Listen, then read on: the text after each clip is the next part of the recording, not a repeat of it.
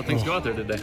Good. I thought it went really well. Um, you know, for our mock game situation and getting all our guys out there and um, different situations, especially with special teams and everything, I thought it went really well. We we uh, decided not to go live today. Um, in the past, we've even gone live with the uh, young guys towards the end, and I thought, um, looking at what happened, uh, you know, a few years back and last year, we had a lot of guys get injured, even on our prep squad, and and those guys are very valuable for us in getting us the right look. So uh, today was a little bit more of a, a thud tempo, and uh, from what I saw, was competitive and really good. So I'm really pleased with what our team did today.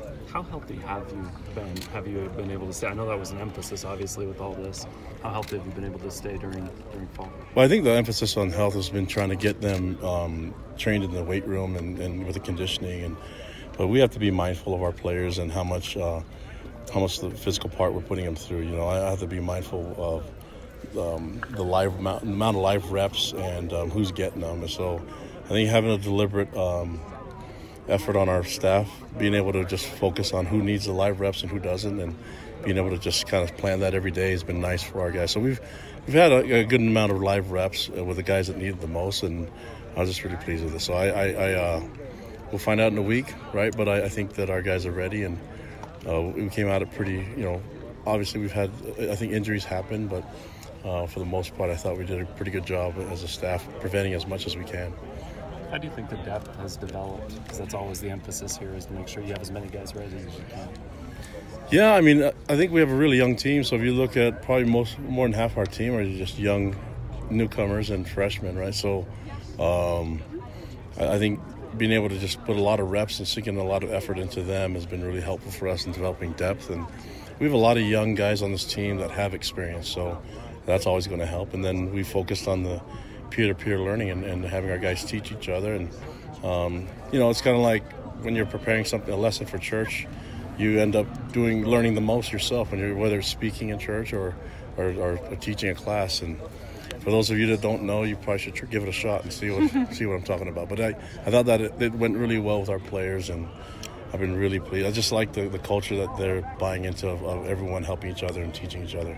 This morning we had a really cool thing you know, we, we, were lucky to have Patty Edwards come speak to the team, and that was important that we have uh, that we have to play in LaVell Edwards Stadium. But I thought uh, I'm feeling old because a lot of the guys weren't even born when I was playing, so makes me feel old. But I, I that makes me think that I don't know if they really know LaVell Edwards and who he is as a person. So throughout camp, we've been really trying to have an emphasis on teaching them more about LaVell and, and the impact he had on college football, but also the person that he was, the father and husband that he was, and the mentor and coach that he was. So, having Patty this uh, this morning speak to the team this was a really special treat for our players, and they they were just really excited to have her talk, and she did an amazing job. So, that was a big part of it. And I think the, uh, you know we're going to be back in here again and under the lights, and, and uh, want our guys to visualize them having success and and knowing a little bit now that they know a little bit more about LaVell. and it can be a little bit more personal for them when they when they see that name on the stadium and when they play on this field. Why, why is that important for you for them to understand the legacy of BYU football and Coach Edwards? I played for the man and I love him. So um, you know, and, and, I think that uh, the more we talk about him and get to um, just let them know what kind of person he was, uh, the better that will be. So I, I think that um, we always talk about history repeating itself. I think Mark Twain said that history doesn't repeat itself; it just um, it rhymes, and so hopefully we could rhyme, have it rhyme with what LaVell did here. And being a player that was a, a captain for him on this last year and, and a guy that I, I, I, just admired him. He's one of my heroes. And so um, it's just really nice for our players to get to know him. And, and uh, I, think, I think it meant a lot to them. You know, they, you got to remember they're really young. And so it's like us, our generation, learning about Vince Lombardi. If you don't know anything but the name, then how, what kind of impact is it going to have on you when you get to play in a stadium that's named after the guy. So, uh, yeah, that's that's been really really good, and I think it's been it's been a real cool connection for our players to be connected to LaVell. You, you mentioned a bunch of the new guys that are really stepping up and, and kind of taking big steps forward. One of those former new guys that's had a really good camp seems like is Dax Milne. How's he mm-hmm. impressed, and what's he kind of done to to impress coaches in, in you know Dax first real camp?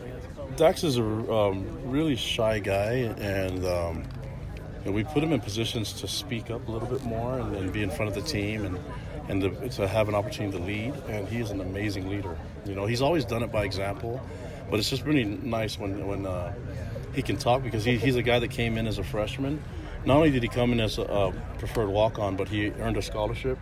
You know, and then he um, so he came in as a true freshman, played earned a scholarship, and is now he can be a great example and he can give a little bit of experience to the guys that are coming in, others that are in the same, same situation, or other walk-ons and, and other guys that are, are looking at cracking the depth chart. So uh, he's a great example of what we need, and, and uh, I've just been really amazed with him, and I'm just glad I have him for three more years to play. So he's, he's a great young man, and and I'm glad that the coaches put him in a position where we can really see his potential and have, allow him to flourish as a leader.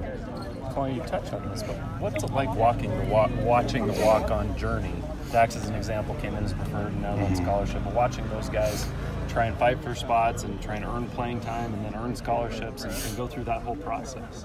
I think it's important for us to recruit all um, all 120 spots on our team, and um, there's we're only allowed 85 scholarships. You know, so um, I think that if we can recruit the other spots and show them that they have a role and sometimes define it for them and then let them know that the potential that they can come with. Uh, we've, we've had a, a, lot of guys that we put on scholarship.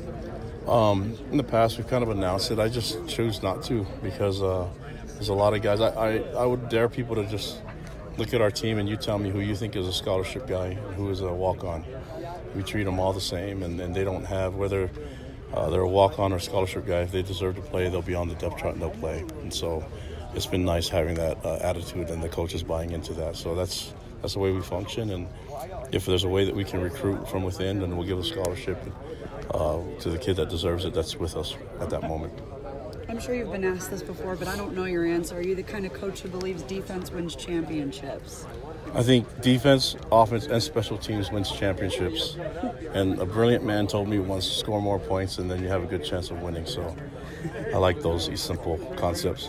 Absolutely. Then can you just comment on your defense as a whole? Yeah, I love the defense. I mean, that's uh, you know, it's weird because I played I played uh, running back, and um, even though I was probably an O lineman in the backfield, you know, blocked more than I ran, but I, it was okay. I like to say that I played running back, but I, I um.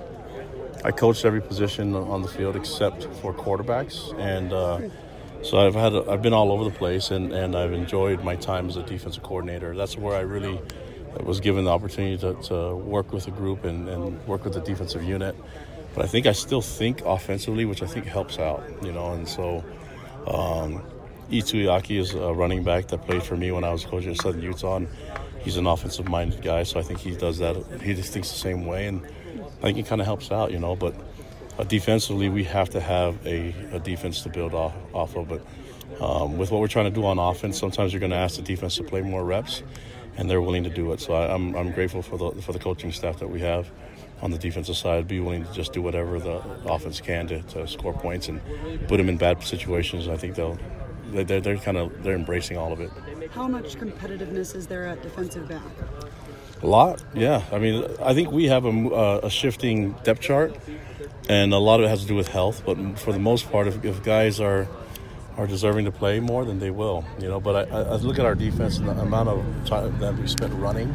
You're going to need more than just two corners and two safeties. And um, you know, I, I, like to say we wish we could play with the same four DBs the entire game, but uh, the style of football now doesn't allow you to do that very often. So.